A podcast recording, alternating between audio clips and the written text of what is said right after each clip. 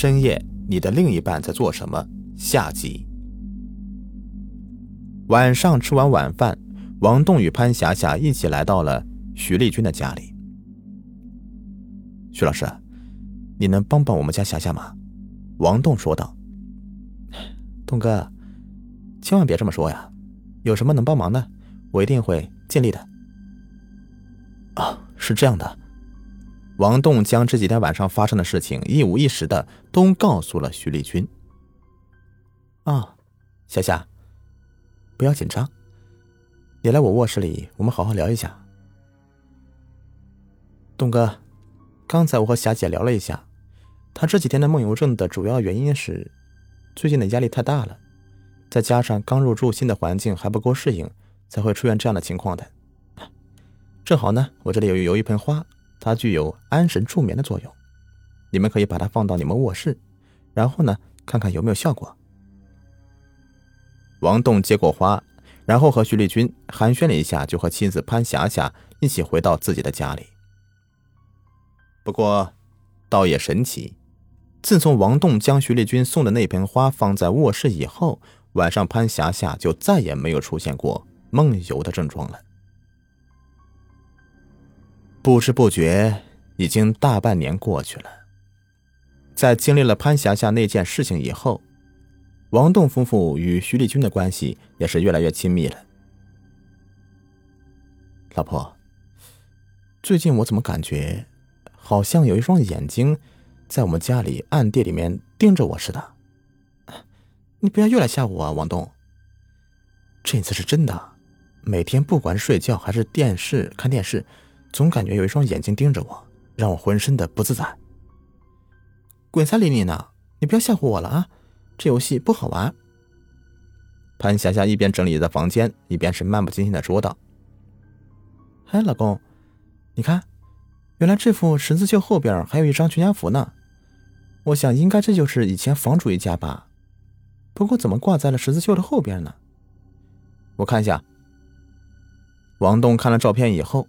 心头一怔，现在他终于明白了为什么总有一双眼睛盯着自己了。原来就是这幅照片。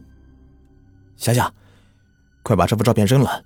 别人东西挂在我们家多奇怪呀！快扔了，快扔了！王栋紧张的吼道。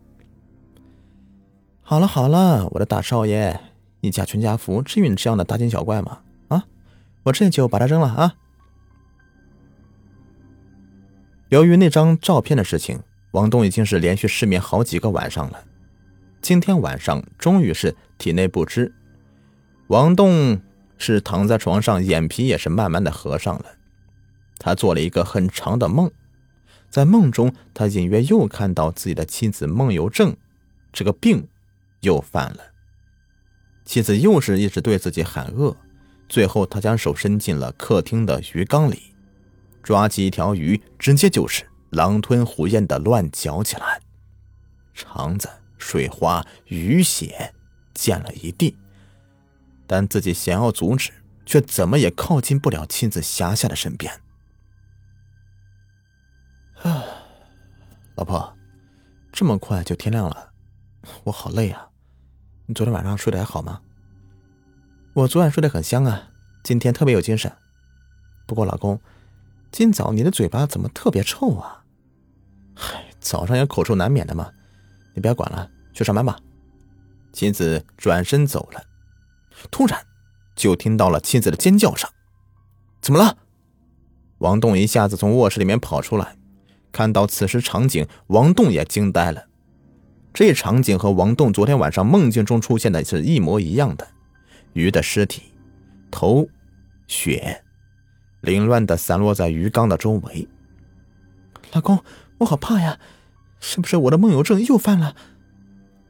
要不这样，今天你先请假，好好的在家里休息。我现在去外面买个摄像头装家里，到时候真发生什么也可以看一下。嗯，好的。一整天，潘霞霞都是一副无精打采的样子。现在对于他们来说，最煎熬的就是晚上了。但是越害怕晚上，晚上还是要降临的。很快的一天又过去了。今天王栋和潘霞霞一起坐在床头上都不说话了，因为他们也感到了梦游症是越来越严重了。但只是因为烦躁，双方都没怎么说话。时间不早了，要不先睡了吧？最后还是王栋打断沉默。潘霞霞因为心事躺在床上，是睁着眼睛一直不睡。王栋由于最近实在是太累了，一躺下就睡过去了。不知道过了多久，潘霞霞发现躺在自己身边的王栋。坐了起来，摇摇晃晃的往外走过去。老公，那么晚了，去客厅干嘛呀？潘霞霞就随便问了一句，见王栋没有反应，也不去理他了。等了半个小时左右，潘霞霞躺到床上，还没看到王栋回来，感觉比较奇怪。于是她也轻轻的从床上爬起来，来到客厅，透过玻璃。眼前的一幕真的是把他吓得是蜷缩到了角落里。就看到王栋在厨房间正拿着刀剁着肉末，咚咚咚的刀与砧板碰撞发出清脆的声响，现在听起来感觉十分的诡异。这时候，王栋放下菜刀，用手抓起一团肉末放在嘴边，狼吞虎咽的吃起来。由于是生肉，所以王栋大概嚼了四五分钟，才将肉给咽到肚子里。突然，王栋转头看向潘霞霞，就看到王栋嘴边沾满肉末，用舌头舔了舔手上的肉，一步一步的向卧室走来。但此时潘霞霞早已吓得是双腿发软，瘫坐在地上，想叫，却怎么也叫不出来，脑子里一片空白。丽君这两个字突然浮现在了潘霞霞的脑海中，顿时不知哪来的力量，他夺门而出，使劲的拍打徐丽君家的门。哎，夏夏，这么晚了有事吗？徐丽君睡意朦胧的说道：“丽君姐，快救救我家栋哥吧！求你了，求你了！”潘霞霞撕心裂肺的喊道：“不要急，夏夏，不要急啊！”到底发生什么事了？潘霞霞带徐丽君来到自己家里，发现王栋此时已经躺在床上睡着了，一副正常的样子。摄像头，潘霞霞所能想到的就只能是这一个了。徐丽君通过摄像头也终于了解到了今天晚上所发生的一切。他们将王栋从梦中叫醒，并将晚上所录下来的视频给他看。王栋才知道，原来自己的行为是有多么的恐怖。来到垃圾桶旁边，一直干呕着。栋哥，要不让我用催眠来给您治疗一下吧？好，那你一定要帮帮我呀，丽君。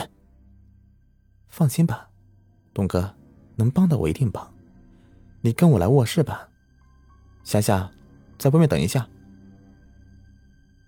在丽君的指引下，很快王栋就进入了被催眠状态。最近你有什么烦心事吗？让你受到很大的压力？最近我看到一张照片。照片？那张照片有什么奇怪的？这张照片是这个屋子主人的。这个屋主我认识，是我将他害死的，是我将他害死的。